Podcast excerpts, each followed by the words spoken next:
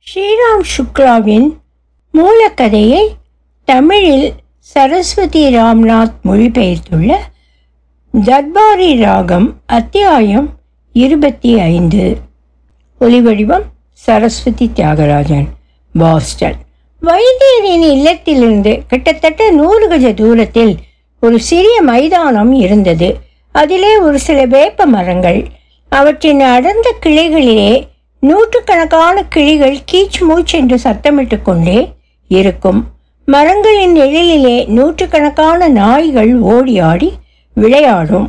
சில நாட்களுக்கு முன் அங்கே உற்சாகமுள்ள துடிப்பான பிரைமரி ஸ்கூல் ஆசிரியரான இளைஞர் ஒருவன் சில பையன்களை கூட்டி வைத்துக்கொண்டு தேக பயிற்சிகள் பலீன் சடுகுடு விளையாட்டு போன்றவற்றை கற்றுக் கொடுக்க ஆரம்பித்திருந்தான்.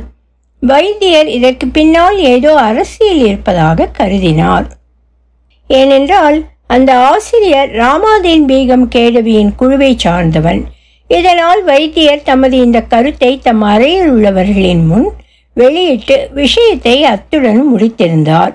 அதே இடத்தில் வாரத்துக்கு ஒரு முறை உள்ளூர் சந்தை கூடும். காய்கறிகள் விற்பனைக்கு வரும். சில சமயம் அதிசய பிறவியான குழந்தையைப் போல் காண்பதற்கரிய பொருளான கோதுமை கூட மூட்டையாக வந்து சில்லறையில் விற்பனையாகும். பஞ்சாயத்து தலைவனான பின் சனீஸ்வரன் அந்த மைதானத்தின் ஒரு மூலையில் ஒரு கேபின் மாதிரி மரப்பலகைகளினால் கட்டி கொண்டிருந்தான். அங்கேயே அரிசி பருப்பு முதலிய சாமான்கள் விற்கும் மளிகை கடை ஒன்றையும் ஆரம்பித்திருந்தான். தலைவனாவதற்கு முன் இதை ஏன் அவனால் செய்ய முடியவில்லை என்பது பற்றி ஏதும் கூறுவதற்கில்லை. ஹோலிக்கு பதினைந்து நாட்கள் இருந்தபோது அவனுடைய கடை திறக்கப்பட்டது. பத்ரி பயில்வானை முகஸ்துதி செய்து அவர் மூலமாக திறப்பு விழாவை நடத்தினான். திறப்பு விழா மிக எளிமையாக ஆனால் பிரமாதமாக நடந்தது. சின்ன வஸ்தாது தன் தோழர்களுடன் கடை திறக்கும் சமயத்தில் அங்கே சென்று அங்கிருந்த உடைசல் பெஞ்சில் அமர்ந்து கொண்டான். சின்ன வஸ்தாது கடையிலிருந்து ஒரு வெள்ளக்கட்டியை எடுத்து வந்தான். யாவரும் அதை பங்கிட்டு சாப்பிட்டார்கள். பத்திரி பயில்வான் மக்களின் வருகையை எதிர்பார்த்து மௌனமாய் வீற்றிருந்தார். மக்கள் என்ற பெயரில் பத்து பதினைந்து தருதலை பெருவழிகள் அந்த பக்கமாக வந்ததும் பத்ரி பயில்வான் சுருக்கமான ஆனால் சாரம் நிறைந்த சொற்பொழிவாற்றினார் சனீஸ்வரன் இனி இரவு பகல் சும்மா உட்கார்ந்திருப்பது சரியில்லை. கடை திறந்தாகிவிட்டது. இனி நேரான வழியிலே சென்றால் சிறிது காலத்துக்குள் உருப்படியான மனிதனாகி விட முடியும் என்பதே அவர் கூறியதின் சாரம். சனீஸ்வரன் தன் வரையில் கடையை நன்கு அலங்கரித்திருந்தான். மரப்பலகையை சுவற்றின் ஒரு புறம் உற்பத்தியை பெருக்கு என்ற பெரிய போஸ்டர்.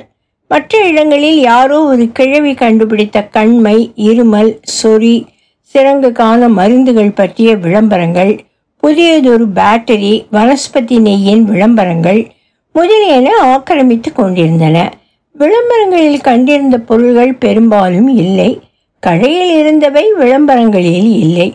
கடையில் வெற்றிலை பாக்கு பீடியிலிருந்து கோதுமை மாவு பருப்பு அரிசி கரம் மசாலா போன்ற பொருள்களே இருந்தன. இவையெல்லாம் அறிக்கையில் கூறியிருக்கும் அரசியல் கொள்கைகளின் ஒரு பகுதி போன்றவை. இதன் பின்பே ரகசிய ஆலோசனை கூட்டத்தில் ரகசியமாக கூறப்படும் அம்சங்கள் அதிலும் நம்பிக்கைக்கு உரியவர்களுக்கு மட்டுமே அறிவிக்கப்படுபவை இடம்பெறும் வெளிப்படையாக விற்கப்படாத சாப்பிடப்படாத பொருள்களும் அங்கே இருந்தன. இந்த வகையில் உள்ளூர் ஆஸ்பத்திரி ஸ்டோரிலிருந்து கிளப்பிய ஆங்கில மருந்து வகைகள் பலவும் இருந்தன. உள்ளூர் பிரைமரி ஸ்கூலில் இருந்து வந்தவை அமெரிக்க பால் பவுடர் டின்கள். இவற்றை தவிர மறைமுகமாக வாங்கி யாரும் அறியாமல் அருந்த வேண்டிய வகையைச் சேர்ந்த கஞ்சா பங்கி சரஸ் போன்றவையும் அங்கே இருந்தன. இவற்றில் அபினியை பற்றி சனீஸ்வரன் அதிகம் உற்சாகம் காட்டவில்லை. ஏனென்றால் ஊரில் கள்ளத்தனமான அபினி வியாபாரம் செய்ய தனி உரிமை ராமாதீன் பீகம் கேடவிக்கே இருந்தது. ஹோலி பண்டிகை நெருங்க நெருங்க சனீஸ்வரனின் கடைக்கு சர்க்காரின் ஒப்புதல் கிடைத்துவிட்டது. சர்க்கரை விற்க ஆரம்பித்தான். பர்மிட்டின் பேரில் சர்க்கரை விற்கப்படும் என்பது பிரசித்தம். ஆனால் அந்த பர்மிட் எவ்வகையில் எங்கிருந்து கிடைக்கிறது என்பது பிரசித்தமாகவில்லை. ஹோலி அண்டிலிருந்து அங்கே நாட்டு சாராயம் அதிலும் தண்ணீர் கலக்காத சாராயம் கிடைக்க ஆரம்பித்ததே இதன் சிறப்பு அம்சம். ஏனெனில் சர்க்கார் லைசன்ஸ் பெற்ற கடையில் விற்ற சாராயத்தில் இந்த சிறப்பு இல்லை. இந்த கடைக்கு எல்லாருடைய ஆசைகளும் கிடைத்தன. பத்ரி சின்ன வஸ்தாது வைத்தியர் பிரின்ஸ்பால் என்று யாவரும் வந்து ஆசீர்வதித்தனர். கொஞ்சம் இடம் இருந்தால் நோட்டு புத்தகம் பென்ஷன்களும் விற்க ஆரம்பித்து விடு என்று யோசனை கூறினார் பிரின்ஸ்பால். கோஆபரேட்டிவ் சூப்பர்வைசர் இந்த கடைக்கு நல்ல கட்டடம் கிடைத்து விட்டால் இதை கோஆபரேட்டிவ் ஸ்டோராக நடத்தலாம் என்று கூறிவிட்டு போனான். இப்போதே இதை கோஆபரேட்டிவ் ஸ்டோராக ஏன் நீ நினைத்து கொள்ளக்கூடாது? கோஆபரேட்டிவ் அலுவலகத்துக்காக லட்சக்கணக்கில் செலவழித்து கட்டடம் கட்டுகிறீர்களே அந்த வட்டாரத்திலேயே கோஆபரேட்டிவ் ஸ்டோருக்கு கட்டடம் கட்டுங்களேன் என்று பதிலுக்கு கூறினான் சனீஸ்வரன். உடனே அந்த சூப்பர்வைசர் சொன்னான் ஸ்டோருக்கு கட்டடம் என்ன கட்டடம்? நாலு சுவரை எழுப்பி மேலே ஒரு கூரை போடு. கட்டடம் ஆயிற்று சொல்லு நாளையே கட்டிவிடலாம். ஆனால் வைத்தியர் நீ பஞ்சாயத்து கட்டடம் கட்டப்போவதாக கூறினார். அப்படியானால் அதிலேயே நீ இதையும் கட்டிவிடலாம். பஞ்சாயத்து தலைவன் என்ற மிடுக்குடன் சனீஸ்வரன் முணுமுணுக்க ஆரம்பித்தான். வைத்திய மகராஜிடம் இதுதான் கஷ்டம். ஒருவருக்கும் இல்லை என்று சொல்ல மாட்டார். சொல்ல முடியாது அவரால். என்னிடம் இப்படி சொல்கிறார். பிரின்ஸ்பாலிடம் பஞ்சாயத்து ஆஃபீஸ் கல்லூரிக்கு பக்கத்திலேயே இருக்கட்டும். அவசியம் நேர்ந்தால் ரெண்டொரு வகுப்புகளை அங்கே நடத்தி கொள்ளலாம் என்று சொல்லி இருக்கிறார் பத்ரி பைல்வானிடம் சனீஸ்வரன் அங்கே இருக்க படுக்க ஏற்பாடு செய்துவிடு. இரவு பகல் பஞ்சாயத்து வேலைகளை கவனிக்க சரியாக இருக்கும் என்று சொல்லி இருக்கிறார் இப்பொழுது நீங்கள் இப்படி சொல்லுகிறீர்கள் பஞ்சாயத்து ஆஃபீஸ் கட்டணமே இன்னும் எழவில்லை. ஆயிரம் பேர் இதை முற்றுகையிட காத்திருக்கின்றனர். வைத்தியரிடமே இதை பற்றி பேசு. இல்லை நான் பேசுகிறேன் என்றார் சூப்பர்வைசர். பேசுவதற்கு என்ன இருக்கிறது? அவர் சொல்வது ஒவ்வொன்றும் உத்தரவுதான் நமக்கு. என்றான் சனீஸ்வரன். இருபத்தி நாலு இருபத்தைந்து வயது மதிக்க தகுந்த இளைஞர் ஒருவன் சனீஸ்வரனின் கடையிலே உட்கார்ந்து ஒரு மணி நேரமாக பேசி கொண்டிருந்தான். நாலஞ்சு பேர் அவன் பேச்சை ஆவலுடன் கேட்டுக்கொண்டிருந்தனர் அவர்களில் ரூபனும் ஒருவன். இளைஞனின் பேச்சு பண்புடனும் தர்க்க ரீதியாக ஏற்றுக்கொள்ளக்கூடியதாகவும் இருந்தது. ஆனால் கேட்டுக்கொண்டிருந்தவர்கள் தங்களுக்கேற்றபடி அதை புரிந்து கொண்டனர். குழந்தைகள் பெரிய தொந்தரவு என்பதை ஏற்றுக்கொள்வதில் அறிவுள்ளவர்களுக்கு எவ்வித ஆட்சேபமும் இல்லை. இளைஞன் இதை விளக்க ஓர் உதாரணம் கூறினான். வீட்டில் ஒரு டம்ளர் பாயசம் வைத்தால் கணவனும் மனைவியுமாக இருந்தால் ஆளுக்கு பாதி அருந்தலாம். ஒரு குழந்தை இருந்தால் ஆளுக்கு கொஞ்சமாய் சாப்பிடலாம். ஐந்து குழந்தைகள் இருந்தால் ஆளுக்கு ஒரு வாய் கூட கிட்டாது. பாயசம் பருகும் ஆனந்தமும் போய்விடும். இதோ பார் எனக்கு பிள்ளை குட்டி கிடையாது. பிள்ளை குட்டி எப்படி பிறக்கிறது என்பதும் தெரியாது. ஆனால் ஒரு விஷயம் குழந்தைகள் ஐந்து கூடாது. இரண்டு அல்லது மூன்று போதும். அதுவே அதிகம். அது சரி. ஆனால் பாயசத்தை எதற்காக ஒரு டம்ளர் தான் பண்ண வேண்டும்? ஒரு சேர் பாயசம் ஏன் பண்ணக்கூடாது? என்றான் ரூபன். இளைஞன் ரூபனிடம் பேசுவதற்கு தயங்கினான். பின்பு ஒரு சேர் பாயசம் வைக்கும் தகுதி எத்தனை பேருக்கு இருக்கிறது? என்றான். அப்பொழுது தகுதியை எப்படி அதிகரிக்க செய்வது? என்பதை பற்றி பேசு. குழந்தைகளை ஒழிக்க ஏன் கங்கணம் கட்டிக் கொள்கிறாய்? சனீஸ்வரன் கரத்தை உயர்த்தி பஞ்சாயத்து தலைவன் என்ற தோரணையில் பேச ஆரம்பித்தான். மனிதனை மலடாக்குவது பற்றி எந்த ஆட்சேபமும் இல்லை. ஆனால் என்ன செய்ய வேண்டும் என்பதை நான் சொல்லுகிறேன். சில வருஷங்களுக்கு முன்பு நம்ம ஊரில் குரங்குகள் பெருகி பயிரை எல்லாம் நாசம் செய்தன. குரங்குகள் இந்த குழந்தைகளை விட எண்ணிக்கையில் ஏராளமாகிவிட்டன. ஊர்க்காரர்கள் பொழுது விழிந்ததுமே கையில் கம்புடன் கிளம்பி விடுவார்கள். வயல்வெளியில் போய் ட்ரியோ ட்ரியோ ட்ரியோ என்று கூவி குரங்குகளை ஓரிடத்திலிருந்து இன்னொரு இடத்துக்கு விரட்டுவார்கள். என்ன செய்தும் பயிர்கள் பிழைக்கவில்லை. அப்புறம் நாங்கள் வேறு ஊரிலிருந்து சில ஆட்களை வரவழைத்தோம். அவர்கள் குரங்கு பிடிப்பதில் கெட்டிக்காரர்கள். சில நாட்களுக்குள் எல்லா குரங்குகளையும் அவர்கள் பிடித்து விட்டார்கள். இங்கிருந்து அவற்றை அகற்றியும் விட்டோம். நீங்களும் அதையே செய்யுங்கள். எத்தனை பசங்க கிடைக்கிறாங்களோ பிடித்து அழைத்து விடுங்கள். குண்டு கிண்டு போட்டு சுட வேண்டிய அவசியமில்லை. குரங்குகளை வெளிநாட்டுக்கு அனுப்புவதாக கேள்விப்பட்டேன். இந்த பசங்களையும் கப்பலில் ஏற்றி அனுப்பிவிடுங்கள். அங்கேயே போய் இருக்கட்டும். வம்சவிருத்தி செய்யட்டும். ரூபன் சற்று தூரத்தில் நின்று கொண்டிருந்தான். வெளிநாட்டுக்கு அனுப்புவதில் செலவும் அதிகமில்லை. வெளிநாட்டிலிருந்து கப்பல்களில் கோதுமை வருவதாக கேள்விப்பட்டேன். அவை திரும்பிச் செல்லும்போது பசங்களை நிரப்பிக் கொண்டு போகட்டும். எல்லா காரியமும் இனாமாகவே முடிந்துவிடும். என்றான். சங்கோஜியான அந்த இளைஞன் சற்று நேரம் இந்த ஆலோசனைகளை பற்றி யோசித்தவாறு இருந்தான். பிறகு வெட்கத்துடன் அடே நீங்கள் எல்லாரும் பரியாசம் செய்கிறீர்கள் என்று கூறி எழுந்து நின்று சனீஸ்வரனின் உருவத்தில் காட்சி தந்த மக்களாட்சிக்கு மிகுந்த மரியாதையுடன் வணக்கம் செலுத்திவிட்டு நாளை வந்து பார்க்கிறேன் என்றான். தவறாக நினைத்து கொள்ளாதே அப்பா. இதெல்லாம் இந்த ஊர்க்காரர்களின் கேலி பேச்சு. நாளை வந்தால் வைத்தியரின் வீட்டு வாசலில் கூட்டத்துக்கு ஏற்பாடு செய்கிறேன்.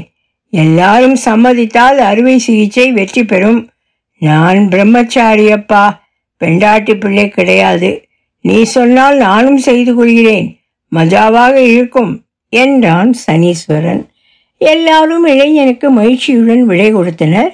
இளைஞனோ துயரம் மிகுந்த மனத்துடன் திரும்பினான் பகல் சுமார் மூன்று மணி இருக்கும். எல்லார் வீட்டு வாசலும் கதவும் வெறிச்சோடி கிடந்தன.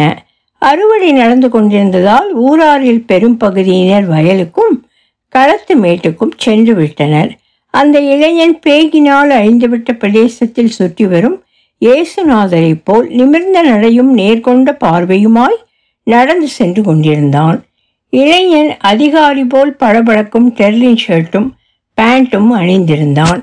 கிராமத்தின் எல்லையை நெருங்க இன்னும் சற்று தூரம் இருக்கும்போது திடீரென்று அவனுக்கு தன் புஷ் ஷர்ட் ஒரு நாயினுடைய இதயத்தை கவர்ந்து விட்டது என்பது தெரிந்தது. அது குறைத்து கொண்டே அவனை நோக்கி வந்தது. இளைஞன் ஒரே தாவலில் எதிரே இருந்த வீட்டை நோக்கி ஓடி திண்ணையில் ஏறி தகரக்கூரைக்கு கீழே நின்று கொண்டான். சட்டென்று அருகே கிடந்த ஓர் உலர்ந்த துவரக்குச்சியை எடுத்து அபிமன்யு உடைந்த சக்கரத்தை கரத்திலேந்தி நின்றது போல் நின்று நாய்களின் சக்கர வியூகத்தை எதிர்க்க தயாரானான். பாய்ந்தோடி வந்த நாயின் குறைப்பில் எந்த மாயம் இருந்ததோ கணப்போதில் அவை நாலா பக்கமும் ஓடியபடி குறைத்தன. குறைக்க முடியாதவை வீராவேசத்துடன் வாலையாட்டி கொண்டிருந்தன. இடுப்பை நெளித்து கொண்டிருந்தன. நிறைய நாய்க்குட்டிகள் மெல்லிய சன்னமான குரலில் ஓய் ஓய் என்று கத்தியவாறு வானத்தை அதிரடித்து தரையிலே கொண்டு வந்து மோதிக்கொண்டிருந்தன திடீரென்று வீட்டின் வாயில் கதவு திறந்தது. கயாதீன் வெளியே வந்தாள். வந்தவர் அமைதியுடன் என்ன அமர்க்களம்? என்றார். தம் வீட்டு திண்ணையில் கையில் துவரக்குச்சியுடன் நின்ற நாய்களின் பட்டாளத்தை எதிர்க்கும் இளைஞனை கண்டதும் அவர் நாய்களை விரட்டலானார். அருகில் இருந்த வீட்டிலிருந்து உற்சாகத்துடன் ஓடி வந்த ஒரு பையன் எங்கும் அங்கும் ஓடி நாய்களின் மீது கற்களை வீசலானான். அவ்வளவுதான் எதிரி பட்டாளம் பின்வாங்கி ஓட்டம் எடுத்தது ஆனால் அவற்றின் குறைப்பு மட்டும் தொடர்ந்தது. நீ யாரப்பா? என்று அந்த சங்கோஜியான இளைஞனை நோக்கி வினவினார் கயாதீன். இத்தகைய கேள்விக்கு ஒவ்வொரு இந்திய இளைஞனிடமிருந்தும் சுலபமாய் கிடைக்கக்கூடிய பதில் அவன் சட்டென்று தன் ஜாதியின் பெயரை சொல்லுவதுதான். அப்படியே இவனும் சொன்னான். நான் அகர்வால் சுவற்றோடு சாய்த்து வைத்திருந்த கட்டிலை கீழே தள்ளிய கயாதீன் உட்காரப்பா நீ என்ன செய்து கொண்டிருக்கிறாய்? என்று விசாரித்தார். இளைஞன் கட்டிலில் அமர்ந்து முகத்தின் வேர்வையை துடைத்து கொண்டான். வெயிலினால் அல்ல நாய்களின் தாக்குதலினால் அவனுக்கு வேர்த்து விட்டிருந்தது. வேலை செய்கிறேன் என்றான் அவன் சுருக்கமாக. கயாதீன் இளைஞனை உற்று பார்த்தார். அதில் வெட்கம் நிழலாடியது. பொதுவாக பையன் பார்ப்பதற்கு வனப்புடன் இருந்தான். இங்கு எங்கு வந்தாய்? என்றார் அவர். இளைஞன் சற்றே தயங்கி தயங்கி நாட்டில் நாளுக்கு நாள் பெருகி வரும் குழந்தைகளை பற்றி பேச ஆரம்பித்தான். சற்றைக்கெல்லாம் மற்றவர்கள் இடைவிடாமல் குழந்தைகளை உற்பத்தி செய்ய இந்த இளைஞனின் வேலை அந்த உற்பத்தியை தடுப்பது என்பது அவருக்கு புரிந்துவிட்டது. அவர் இளைஞனின் சம்பளத்தை பற்றி விசாரித்தார். குழந்தைகளின் பிறப்பை கட்டுப்பாடு செய்வது பற்றி பிரசங்கம் செய்தே ஒருவன் வயிறு வளர்க்க முடியும் என்று தெரிந்ததும் வியப்பினால் மௌனமாகி விட்டார் திடீரென்று அவர் கேட்டார் உனக்கு எத்தனை குழந்தைகள்? எனக்கு இன்னும் திருமணமாகவில்லை. இதை கேட்டதும் கயாதீன் மிகுந்த அக்கறையுடன் இளைஞனை தலையிலிருந்து கால் வரை ஏற இறங்க பார்த்தார். பிறகு மீண்டும் ஒரு முறை நீ வைசி அகர்வால் தானே என்று விசாரித்தார். அவன் தலையசைத்து அதை உறுதிப்படுத்தினான். கயாதீன் இன்னும் சற்று நெருங்கி வந்தார். இளைஞனின் விலாசம் ஊர் பேர் தாய் தந்தையை பற்றியெல்லாம் கேட்டார். ஊர் பக்கத்தில் இருக்கும் ஒரு நகரம் என்று தெரிந்தது. அவன் அப்பா கூட அவருக்கு தெரிந்த ஒரு வியாபாரியாக இருந்தார். மற்ற விவரங்களை எல்லாம் விசாரிக்கையில் அவன் அப்பா கூட ஏனைய பெரிய சின்ன வியாபாரிகளைப் போல ஒரு குட்டி தலைவராகிவிட்டார் என்று தெரிந்தது. அதற்கு அத்தாட்சி தன் பிள்ளையை வெகு தூரத்தில் வேலைக்கு அனுப்பாமல் சுமார் பத்து பதினைந்து மைல் வட்டாரத்துக்குள் சுற்றி வரும் வேலையாக வாங்கி தந்திருக்கிறார். கயாதியின் உடன் பிறந்தவர்களை பற்றியும் கேட்டுக்கொண்டார் இளைஞனின் சகோதரி ஒரு பணக்கார சேட்டின் வீட்டில் வாழ்க்கைப்பட்டிருக்கிறாள் தங்கையின் கணவன் கல்கத்தாவில் பெரிய பணக்கார இளைஞன். சிறிய தம்பி தன் அத்தானுடன் தொழிலை கவனிக்கிறான் என்பது தெரிந்தது. மேலும் தூண்டி துருவி கேட்டதில் அந்த பணக்கார சேட்டுக்கு இது மூன்றாவது திருமணம் என்பதும் தெரிந்தது. கயாதீன் விடவில்லை. சுற்றி வளைத்து அவனும் திருமணம் செய்து கொள்ளப் போகிறானா? இல்லையா? என்பதையும் கேட்டுவிட்டார். இந்த வருடம் செய்து கொள்ள வேண்டும் என்பது அப்பாவின் உத்தரவு. என்றான் இளைஞன். முடிவில் கயாதீன் அவனை நோக்கி நீயே படித்தவன். பிஏ எம்ஏ படித்த பெண்களை விட்டுவிட்டா வேறு பெண்களை மணப்பாய்? என்று வினவினார். இதற்கு அந்த இளைஞன் இந்த நாட்டின் சராசரி இளைஞர்கள் கூட படிக்கும் பெண்ணுடன் காதல் புரிந்துவிட்டு அப்பா வரதட்சணையுடன் கொண்டு வரும் பெண்ணை திருமணம் செய்து கொள்வது போல் எனக்கொன்றும் தெரியாது. அப்பா எப்படி சொல்கிறாரோ அதுதான். என்றான் பவ்யமாக. இதை கேட்டதும் இளைஞன் கட்டிலிருந்து எழுந்து விடுவதற்குள் கயாதீன் நீ நம்மை சேர்ந்தவனாகிவிட்டாய் வீட்டுக்கும் வந்திருக்கிறாய். சர்பத்தாவது குடித்துவிட்டு போ. இல்லாவிட்டால் பால் குடி பாலும் வேண்டாம் என்றால் தேநீர் குடி என்றவர் உட்பக்கம் திரும்பி பேலாவை அழைத்தார். வைத்தியரின் சீற்றத்துக்கு ஆளானதால் சிவப்பால் கஞ்சிலிருந்து மாற்றப்பட்ட இன்ஸ்பெக்டர் ஜோக்நாத்திடம் மன்னிப்பு கேட்பதற்காக இன்று வந்திருக்கிறார் என்ற செய்தி ஊர் முழுவதும் பரவியது. வைத்தியரின் வீட்டு வரவேற்பறையில் அவர் அமர்ந்திருக்கிறார் என்ற செய்தி ஓரளவு உண்மை. அவர் அங்கேதான் உட்கார்ந்திருக்கிறார். டெர்லின் புஷ்ஷர்ட் தங்க ஃப்ரேம் போட்ட மூக்கு கண்ணாடி முறுக்கு மீசை. இப்போது அவரை பார்த்தால் எண்ணற்ற அபலைகளின் பால் அனுதாபம் கொண்டு தன் ஜமீனை விட்டுவிட்டு நகரத்தில் வந்து வசிக்கும் ஒரு ஜமீன்தார் போல் இருந்தது.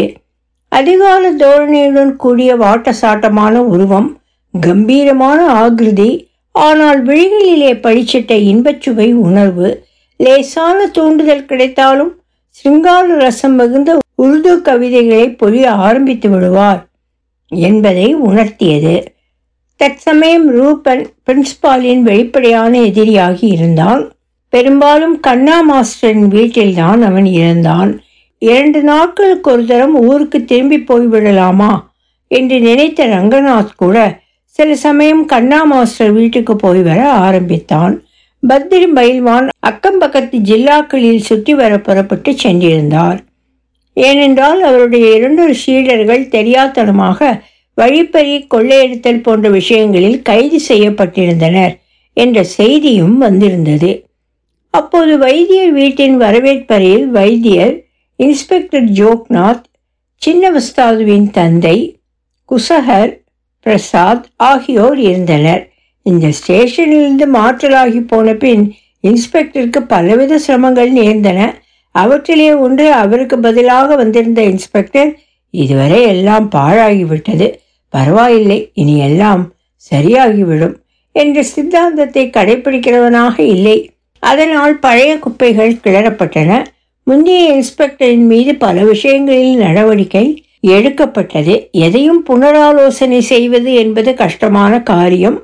மயக்க மருந்து கொடுக்காமல் ஆபரேஷன் செய்வது போன்ற விவகாரம். இதன் முடிவு காப்பி ஹவுஸில் நடக்கும் சர்ச்சைகளைப் போல் ஒரு முடிவுக்கு வராமலேயே போனாலும் கூட வியப்பில்லை. தற்சமயம் அவருடைய இலாக்கா இன்ஸ்பெக்டரை நன்றாக வாட்டி எடுத்தது. மற்றொரு பிரச்சனை பசு. பசுவை நகரத்துக்கு கொண்டு சென்றால்தான் அவர் தம்பி இராணுவ பண்ணையில் வேலை செய்வதால் பசுவையும் அங்கேயே பண்ணையில் வைத்துக்கொண்டு இலவசமாக தீனி போட ஏற்பாடு செய்ய முடியும். ஆனால் தற்சமயம் அவர் மீது முறையற்ற செயல்களுக்காக குற்றச்சாட்டுகள் இருக்கும்போது கோமாதாவுக்கு சேவை புரியும் பணியை ஏற்றுக்கொள்ள அவர் தயங்குகிறார் என்பது தெரிந்தது. தெருவிலே உள்ள வீட்டில் வசித்துக்கொண்டு பசுவை என்ன செய்வது என்பது இன்ஸ்பெக்டருக்கு தினம் தினம் பெரும் பிரச்சனையாக இருந்தது. மூன்றாவது ஜோக்நாத் அவர் மீது வழக்கு தொடுத்திருந்தான். அவன் அவர் மீது எட்டாயிரம் ரூபாய்க்கு மானநஷ்ட வழக்கு தொடுத்திருந்தான். சிவில் ஜட்ஜின் கோர்ட்டில் இந்த வழக்கு தாக்கலாகி இருந்தது. பிரதிவாதியானவர் வாதியின் மீது பொய்யான திருட்டு குற்றம் சாட்டி அவனுக்கு மானபங்கம் ஏற்படுத்தும் வகையில் வாதியின் மீது பொய் வழக்கொன்றையும் தொடுத்துள்ளார். கிட்டத்தட்ட இரண்டு மாதம் வாதி காவலில் வைக்கப்பட்டுள்ளார். இதனால் சமூகத்தில் அவருக்கு ஏற்பட்ட அவமானத்தை தவிர அவரது தொழிலுக்கும் பெருத்த நஷ்டம் விளைந்துள்ளது. இவற்றினால் ஏற்பட்டுள்ள நஷ்டம் பல லட்சங்களாகும். ஆனால் பிரதிவாதியின் நிலைமை அத்தகைய நஷ்டத்தை ஈடு செய்ய முடியாததாக உள்ளதால் பெயருக்காக எட்டாயிரம் ரூபாய் மான நஷ்டம் கோரி வாதி தாவா செய்திருக்கிறார். இது வாதி விண்ணப்பத்தின் ஒரு பகுதியாகும். இன்ஸ்பெக்டரின் தகுதியை குறைத்து அவரை எந்த புள்ளியை வைத்து மதிப்பிட்டிருந்தானோ அதை பற்றி கூட அவருக்கு ஆட்சேபம் இருக்கவில்லை. அவருடைய வருத்தமெல்லாம் மக்கள் இவ்வழக்கில் காட்டிய உற்சாகத்தை பற்றியதே. அந்த நகரத்தில் கிட்டத்தட்ட அரை டஜன் இந்தி உருது குப்பைகள் வாராந்தர ஏடுகள் என்ற பெயரில் வெளிவந்தன. இந்த குப்பைகளை வெளியிடுபவர்கள் அரையுறை படிப்புடையவர்கள். ஜேர்னலிஸ்டுகள் என்று கூறிக்கொண்டவர்களே உண்மையான ஜேர்னலிஸ்டுகள் சேராத பயல்கள் என்று கூறினர். இந்த குப்பை பத்திரிகைகளில் பெரும்பாலும் கோர்ட் விவகாரங்கள் நோட்டீஸுகள் தெருவிலே நடக்கும் சம்பவங்கள் ஆகியவையே இடம்பெற்றன. கூடவே இந்த பத்திரிகைகளில் ஏதாவது ஒரு சர்க்கார் அதிகாரியின் அந்தரங்க வாழ்க்கையை பற்றிய அவலங்கள் வெளிவந்தன. பேட்டியைப் போல் ஒரு பாத்திரம் இன்னொரு பாத்திரத்திலும் மதுப்புட்டிகள் பெண் சம்பந்தப்பட்ட விவகாரங்கள் நோட்டுக்கற்றைகள் ஊழல் லஞ்சம் சூதாட்டம் பற்றி விவரமாக கூறுவது போல் இது எழுதப்பட்டிருக்கும். இந்த குப்பை பத்திரிகைகளை கோர்ட் மற்றும் அதிகாரிகள் வட்டத்தில் மிக்க கவனத்துடன் படித்தார்கள். அதோடு இந்தி உருது பத்திரிகைகளால் விளையும் ஆபத்தை குறித்தும் விவாதித்தார்கள். சில சமயம் திடீரென ஒரு அதிகாரியை பற்றி எழுதிய அவதூறுக்கு மறுப்பு வெளியாகும். குறிப்பிட்ட தேதியில் அந்த பத்திரிகையில் வெளியான சம்பவத்தை பற்றி ஆசிரியரே நேரில் விசாரித்ததாகவும் அதில் உண்மையில்லை என்று உணர்வதால் உண்மைக்கு புறம்பான செய்தியை பிரசுரிக்க நேர்ந்ததற்காக வருந்துவதாகவும் அதில் ஆசிரியரே எழுதியிருப்பார். இந்த செய்தியை அளித்த தம் பிரத்யேக நிருபரை வேலை நீக்கம் செய்துவிட்டதால் இனி அவன் வேர்க்கடலை விற்பதை தவிர வேறு வழியில்லை என்ற நிலை ஏற்பட்டுவிட்டது என்ற குறிப்பும் இருக்கும். யாரை பற்றிய அவதூறு கட்டுரைக்கு இத்தகைய மறுப்பு வெளியாகிறதோ அவர் பெருமையுடன் இதை தன் தோழர்களுக்கு படித்து காட்டுவார்கள். பார்த்தீர்களா? என்பார் புன்சிரிப்புடன். ஆனால் அவர் நண்பர்கள் அவர் தலைமறைந்ததும் பத்திரிகை ஆசிரியர் இவரிடம் பணம் கறக்காமல் விட்டிருக்க மாட்டார் என்பார்கள். பத்திரிகை உலகத்துக்கும் அதிகார வர்க்கத்துக்கும் இடையே எவ்விதமான நெருக்கமான உறவு நாளுக்கு நாள் வலுப்பட்டு கொண்டிருந்தது. இந்த குப்பை கூலங்களால் சமூக அரசியல் கலாச்சார நோக்கில் கிடைத்த கைங்கரியம் இவையே. இப்படிப்பட்ட ஒரு மஞ்சள் பத்திரிகை தான் இன்ஸ்பெக்டருக்கு விரோதமாக ஜோக்நாத் தொடுத்திருந்த வழக்கை பற்றி முதல் பக்கத்தில் செய்தியாக வெளியிட்டிருந்தது. இந்த செய்தியை பழையது என்று நினைத்துவிடக்கூடாதே என்று சக பத்திரிகைகள் இதில் பல சுவையான மாற்றங்களை செய்து மெருகூட்டி பலமுறை பலவிதமாக பிரசுரித்தன. நகரத்துக்கு வந்ததுமே இன்ஸ்பெக்டர் மிகவும் பெயர் பெற்றவர் ஆகிவிட்டார். வழக்கு இன்னும் விசாரணைக்கு கூட வரவில்லை. அதற்குள் பத்திரிகையாளரிடம் அவரது இலாக்காவில் உள்ளவர்களுக்கும் இதில் ஆர்வம் ஏற்பட்டு விட்டதை அவர் கண்டார். அவர் கிளப்புக்கு போனால் அங்கு நண்பர்கள் இது பற்றி பேச ஆரம்பித்தார்கள். காலம் மிகவும் மோசமாக இருக்கிறது. ஒன்றுமில்லாத பயல்கள் எல்லாம் பிரமாத ஆளாகிவிட்டான். வேலையை ஒழுங்காக செய்யும் காலமல்ல இது. நீ புத்திசாலியாயிற்றே இந்த வம்பில் போய் ஏன் மாட்டிக்கொண்டாய்? இப்படி பல உபதேசங்கள் கிட்டின. நண்பர்களின் இத்தகைய அனுதாபங்கள் மிகுந்து விழவே. அவர் வெளியே தலை காட்டுவதே கடினமாகியது. எல்லாருமாக சேர்ந்து பயப்படாதே. நாம் எல்லோரும் சேர்ந்து சுப்ரீம் கோர்ட் வரை ஒரு கை பார்த்து விடலாம். சத்தியமே வெல்லும் என்று சாஸ்திரத்திலேயே கூறியிருக்கிறது. என்று கோரஸ் பாடத் தொடங்கியதும் இன்ஸ்பெக்டர் நம்பிக்கை இழக்கலானார். ஒரு நாள் வயதும் அனுபவமும் மிகுந்த ஒருவர் நீ விசித்திரமான ஆளாக இருக்கிறாயே. கேசு என்கிற நெருப்பை கட்டிக்கொண்டு இங்கேயும் அங்கேயும் தெரிந்து கொண்டிருக்கிறாயே. போய் ஏதாவது உபாயம் செய்து அதற்கு சமாதி கட்டிவிட்டு வருவது தானே? என்று கடிந்து கொண்டதும் இன்ஸ்பெக்டர் வைத்தியரின் சரணங்களை நாடி வந்தார். எல்லாரும் மௌனமாய் வீற்றிருந்தனர். பேச வேண்டிய விஷயங்களை பேசி முடித்தாகிவிட்டதோ என்னவோ எல்லாருடைய பார்வையும் வைத்தியரின் மீதே நிலைத்திருந்தது. திடீரென்று இன்ஸ்பெக்டர் சொன்னார் வைத்தியர்ஜி எனக்கு பஸ்ஸுக்கு நேரமாகிவிட்டது. எப்படி சொல்லுகிறீர்களோ அப்படியே செய்கிறேன் என்று ஆரம்பித்தார் வைத்தியர். நீங்கள் பிரதிவாதி ஜோக்நாத் வாதி ரெண்டு பேருமே இங்கே இருக்கிறீர்கள். இருவரும் பேசி ஒரு முடிவுக்கு வாருங்கள். இது இளைஞர்களான உங்களுடைய விஷயம். இதில் நான் சொல்ல என்ன இருக்கிறது? மகராஜ் இது என் சொந்த விஷயம் மட்டுமல்ல. சிவபால் கஞ்சின் கௌரவ பிரச்சனை இது. இதனால் தான் பஞ்சாயத்து இந்த வழக்குக்காக சொந்தமாக செலவு செய்ய முன்வந்திருக்கிறது. சமாதானம் ஏற்படுவதென்றாலும் அதையும் பஞ்சாயத்தே தீர்மானிக்க வேண்டும். நான் அப்போதும் இன்ஸ்பெக்டர் சாரை விட சின்னவன். இப்போதும் அப்படித்தான். அதிகாரி அதிகாரி தான் ஆனால் நான் சொல்ல என்ன இருக்கிறது? நீங்க எது சொன்னாலும் சரிதான். என்றான் ஜோக்நாத். மாலையானதுமே வாடித்து விழும் மலரைப் போல். தம் மீசை தொய்ந்து விட்டதாக இன்ஸ்பெக்டருக்கு தோன்றியது. மெழுகு தடவி நன்றாய் முறுக்கி விட்டு கொண்டதால் உணர்ச்சி வசப்பட்டாலும் அது துவழாமல் விரைப்புடன் இருந்தது. ஆனால் வாய் திறந்து எதுவும் பேசவில்லை. வைத்தியர் ஜோக்நாத்தை நோக்கி சரி அப்பொழுது பஞ்சாயத்திடமே இதை விட்டுவிடு. சனீஸ்வரனிடம் ஆலோசித்துக்கொள். இவ்வளவு பெரிய அதிகாரி நகரத்திலிருந்து இவ்வளவு தூரம் ஓடி வந்திருக்கிறார். விஷயத்தை முடித்துவிடு என்றார். இன்ஸ்பெக்டரின் நெற்றி சுருங்கியது. சனீஸ்வரனா? யார் அது என்றார். உங்களுக்கு தெரியாதென்று நினைக்கிறேன்.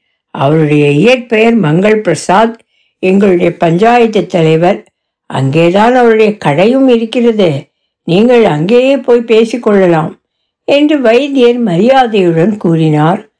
சனீஸ்வரனை இங்கேயே வர சொல்லலாமே என்றது ஒரு குரல். பதவிக்குரிய மரியாதையை அழிக்க வேண்டும். நேருஜி பிரதம மந்திரியாகிவிட்டதும் காந்திஜி அவருக்குரிய மரியாதையை எப்படி அழித்து வந்தார்? நமக்குள் உள்ள உறவு வேறு. உலக ரீதியான விவகாரத்தில் பதவிக்குரிய மரியாதையை தர வேண்டும் என்றார் வைத்தியர் கம்பீரத்துடன் பிறகு இன்ஸ்பெக்டருக்கு தைரியமூட்டியவராய் மீண்டும் சொன்னார். அங்கேயே கடைக்கு போங்கள். தலைவர் அங்கே வந்திருப்பார். சனீஸ்வரன் இன்ஸ்பெக்டர் ஜோக்நாத் இருவர் வருகையையும் எதிர்நோக்கி தனது கேபினில் வீற்றிருந்தான். வயலிலிருந்து திரும்பி வந்ததுமே கஞ்சின் வழக்கப்படி அவன் காதுக்கும் செய்தி எட்டிவிட்டது. ஜோக்நாத் வழக்கு தொடுத்ததுமே இன்ஸ்பெக்டரின் மிடுக்கெல்லாம் புස්සென்று காற்றால் போய்விட்டது. ஆசாமி வெலவெலத்து போய் சமாதானம் செய்து கொள்ள ஓடோடியும் வந்திருக்கிறார். வந்திருக்கிறார் என்பது தெரிந்தது. இவரை நன்றாக ஒரு கை பார்த்து விட வேண்டும். நினைவில் இருக்கும்படி பாடம் புகட்ட வேண்டும்.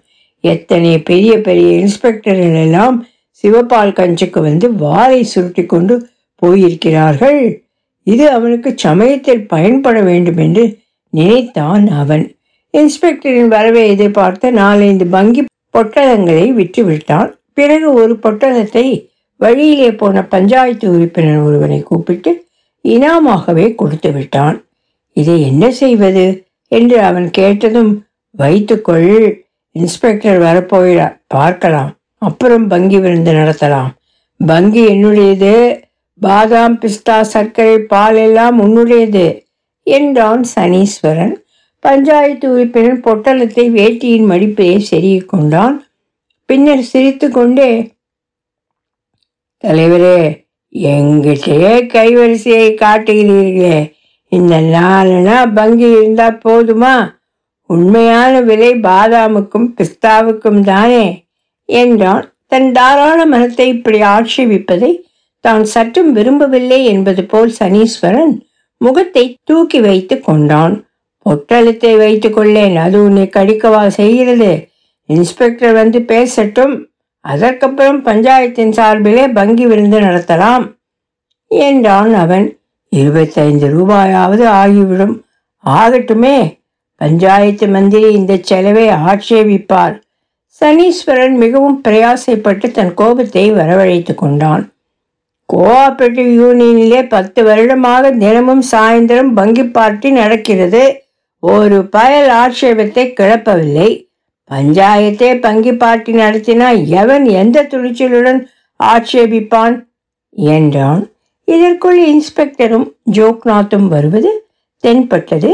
சனீஸ்வரன் முதலில் ஷர்ட்டை எடுத்து போட்டுக்கொள்ள நினைத்தான். இந்த சட்டை தேர்தலுக்கு பிறகு தைத்தது. முக்கியமான சந்தர்ப்பங்களில் வைத்தியரின் உத்தரவுப்படி அணிந்து கொண்டான். பிறகு என்ன தோன்றியதோ என்னவோ கையில் எடுத்த சட்டையை அப்படியே அரிசி கூடையின் மீது வைத்து விட்டான் அவன். வெற்றுடம்பை ஒரு தரம் கையால் நன்றாய் தடவி விட்டு கொண்டான். தலைமயிரை நன்றாக பறக்க கலைத்து விட்டு கொண்டான். அண்டர்வேரை மேலுக்கு தொடைச்சந்து வரை நன்றாக இழுத்து விட்டு கொண்டான். இதன் பின் பற்றற்ற துறவி போல் அதாவது கற்பனை வாடிக்கைக்காரனுக்கு தராசில் எதையோ நிறுத்தவாறு இன்ஸ்பெக்டரை வரவேற்க தயாரானான். ஜோக்நாத் வந்ததுமே தலைவரே இன்ஸ்பெக்டர் வந்திருக்கிறார் என்று அறிவித்தான். சனீஸ்வரன் இன்ஸ்பெக்டரை ஏற இறங்க ஒரு பார்வை பார்த்துவிட்டு எங்கே இருக்கிறார்? என்றான். இதோ இவர்தான். சனீஸ்வரன் தன் எதிரே பெஞ்சியை சுட்டி காட்டியவாறு வறண்ட குரலில் உட்காருங்கள் இன்ஸ்பெக்டர் சார். நீங்கள் யூனிஃபாரம் இல்லாமல் வந்திருக்கிறீர்களா? எனக்கு புரிந்து கொள்ள கொஞ்சம் சிரமமாகிவிட்டது என்றான் இன்ஸ்பெக்டர் பெஞ்சியின் மீது அமர்ந்தார் அதன் மீது இருந்த தூசியை தட்டுவது தம் கொள்கைக்கு விரோதம் என்று அவர் நினைத்தார். அவர் பக்கத்தில் ஜோக்நாத்தும் அமர்ந்தான். சனீஸ்வரன் போன்ற ஒருவனின் தலைமையில் சிவப்பால் கஞ்சி வெகுவாக முன்னேற்றம் அடைந்துவிடும் என்று பேச்சை ஆரம்பித்தார் இன்ஸ்பெக்டர். தாம் அங்கிருந்த சமயத்தில் சனீஸ்வரனுடன் அதிக பரிச்சயம் ஏற்படவில்லை என்பதற்காக தம் வருத்தத்தை வெளியிட்டார். ஜோக்நாத்துக்கு ஏதோ தவறான எண்ணம் தோன்றிவிட்டது. அதனால்தான் கோர்ட்டில் தாவா என்று கூறிக்கொண்டிருந்த போதே இடைமறித்தான் சனீஸ்வரன். தவறு. அப்படி என்றால் என்ன சாஹப்? ஆங்கிலத்தை விட்டுவிட்டு நம்ம பாஷையில் சொல்லுங்கள். நான் நாட்டுப்புறத்தான். எனக்கு புரியும்படியாக சொல்லுங்கள். இன்ஸ்பெக்டர் மீசையிலே தடவியிருந்த மெழுகுதான் அவரது மானத்தை காப்பாற்றியது. முறுக்கு மீசையின் முழுக்குடன் குரலை கூடிய மட்டும் இனிமையாக்கிக் கொண்டு ஜோக்நாத்துக்கு ஏதோ கொஞ்சம் தவறான பிரமை என்றார் இன்ஸ்பெக்டர். பிரமையாக இருந்தால் இந்த வழக்கிலே அது விலகிவிடப் போகிறது. நாலு தடவை கேஸ் நடந்தா யாருக்கு பிரமை என்பது?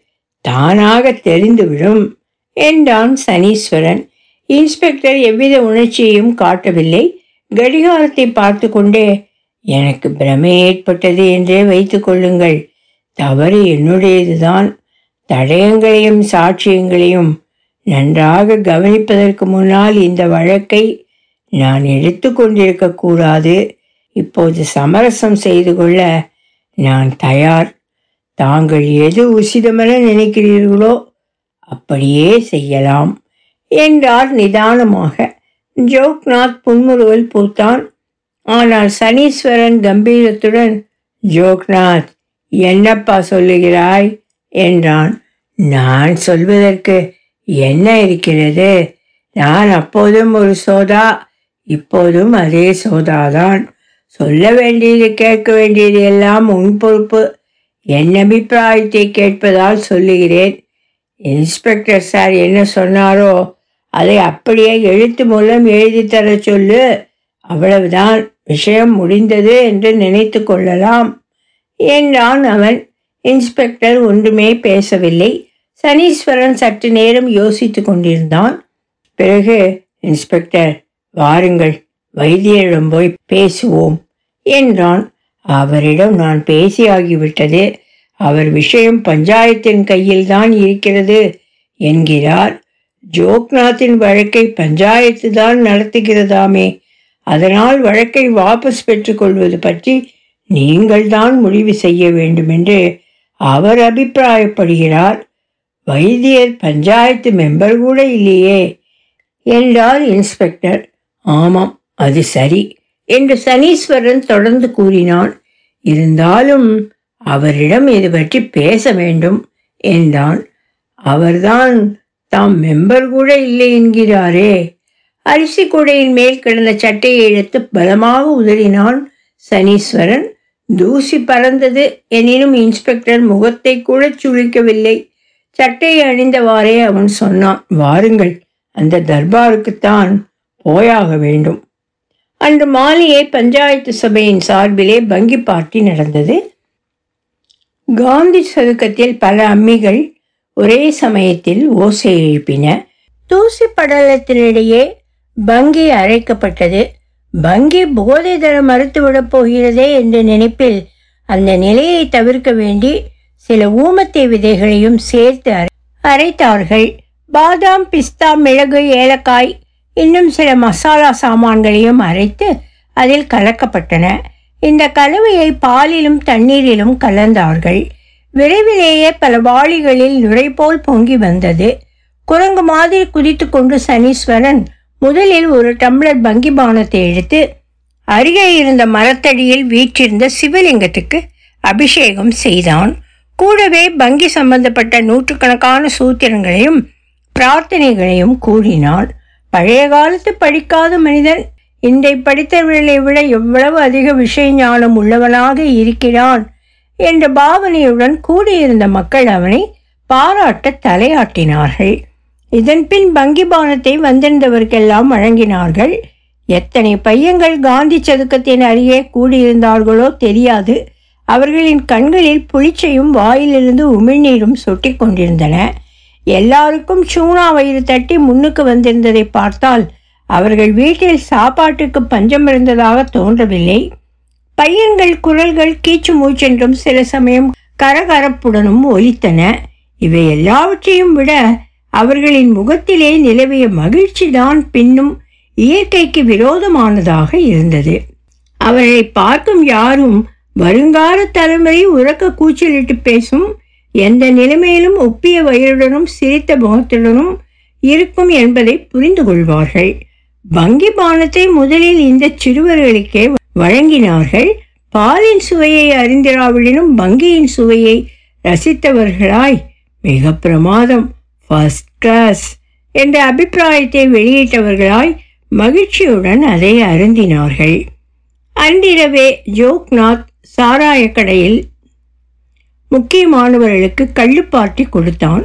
இந்த பார்ட்டியில் முக்கிய விருந்தினனாக கருதப்பட்டவன் பக்கத்து கிராமத்தில் கொலை சம்பந்தமான வழக்கில் கைதாகி விடுதலை பெற்று சமீபத்தில் வெளிவந்தவன். அவன் இருந்ததால் சூழ்நிலை முதலில் மிகவும் கௌரவமானதாக அமைதியாக இருந்தது. பின் யாரோ ஒருவன் இராணுவ பாஷையில் தூங்கிக் கொண்டிருந்தவனை ஆடு வெட்டுகிற மாதிரி வெட்டி விடுவது வீரமில்லை தம்பி.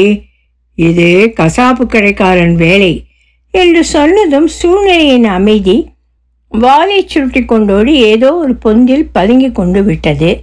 அந்த பிரதான விருந்தாளி கேட்டான் நீ எப்போதாவது ஆடு வெட்டியிருக்கிறாயா? நான் கசாப்பு கடைக்காரன் அல்ல. நான் நேரடியாகத்தான் கேட்கிறேன். பிரதான விருந்தாளி மீண்டும் கேட்டான் நீ எப்போதாவது ஆடு வெட்டியிருக்கிறாயா? அவன் தன் காரியத்தின் மீது பார்வையை நிறுத்தி மிகவும் மெதுவான ஆனால் உறுதியான குரலில் பேசிக் கொண்டிருந்தான்.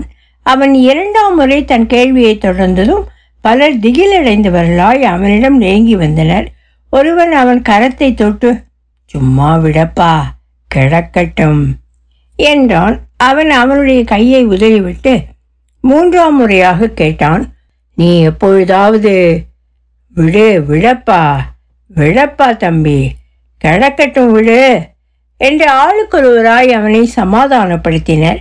ஆனால் இராணுவ பாஷையில் பேசியவனோ உச்சகட்டத்தை எட்டியிருந்தான்.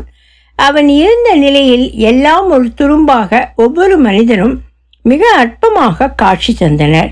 இந்த ஆளுக்கு போதை தலைக்கேறி விட்டது. கொண்டு போய் மூளையில் போட்டு தலையில குளிர்ந்த ஜலத்தை ஊத்துங்க என்றான் அவன்.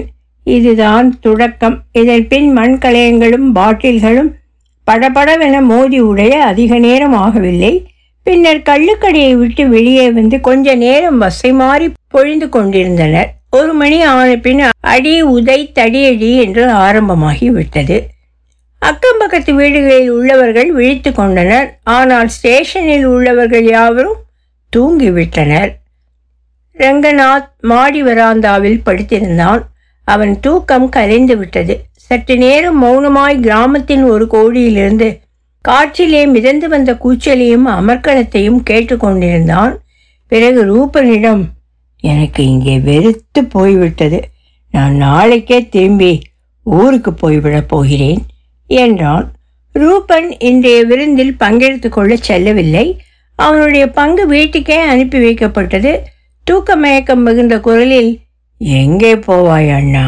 அங்கேயும் இதே மாதிரியான மோசக்காரர்களே இருப்பார்கள் என்றான். எனக்கு அங்கும் வெறுப்பாகத்தான் இருக்கிறது என்றான் ரங்கநாத் ஆவேசத்துடன். புரண்டு படுத்த ரூபன் கொட்டாவி விட்டவாறே வெறுப்பதற்கு நீ யார்? இதிலிருந்து வேறுபட்டவனா நீ? என்று கூறியவன் எழுந்து உட்கார்ந்து கொண்டு சில நாட்களாகவே நீ இப்படித்தான் பேசுகிறாய். நீ ஏதோ வெளிநாட்டிலிருந்து வந்தவன் போலவும் மற்றவர்கள் எல்லாரும் கருப்பர்களாய் அசுத்தத்திலே புரண்டு கொண்டிருக்கிறவர்கள் போலும் அல்லவா நீ பேசுகிறாய்? என்றான். பிறகு தூக்கம் வந்தால் பேசாமல் தூங்கு. இல்லாவிட்டால் இரவு முழுவதும் வெறுப்பை உமிழ்ந்து கொண்டே இரு என்று கூறிய ரூபன் மீண்டும் படுத்துக்கொண்டான் தர்பாரி ராகம் தொடரும். ஒலிவடிவும் சரஸ்வதி தியாகராஜன் பாஸ்டன்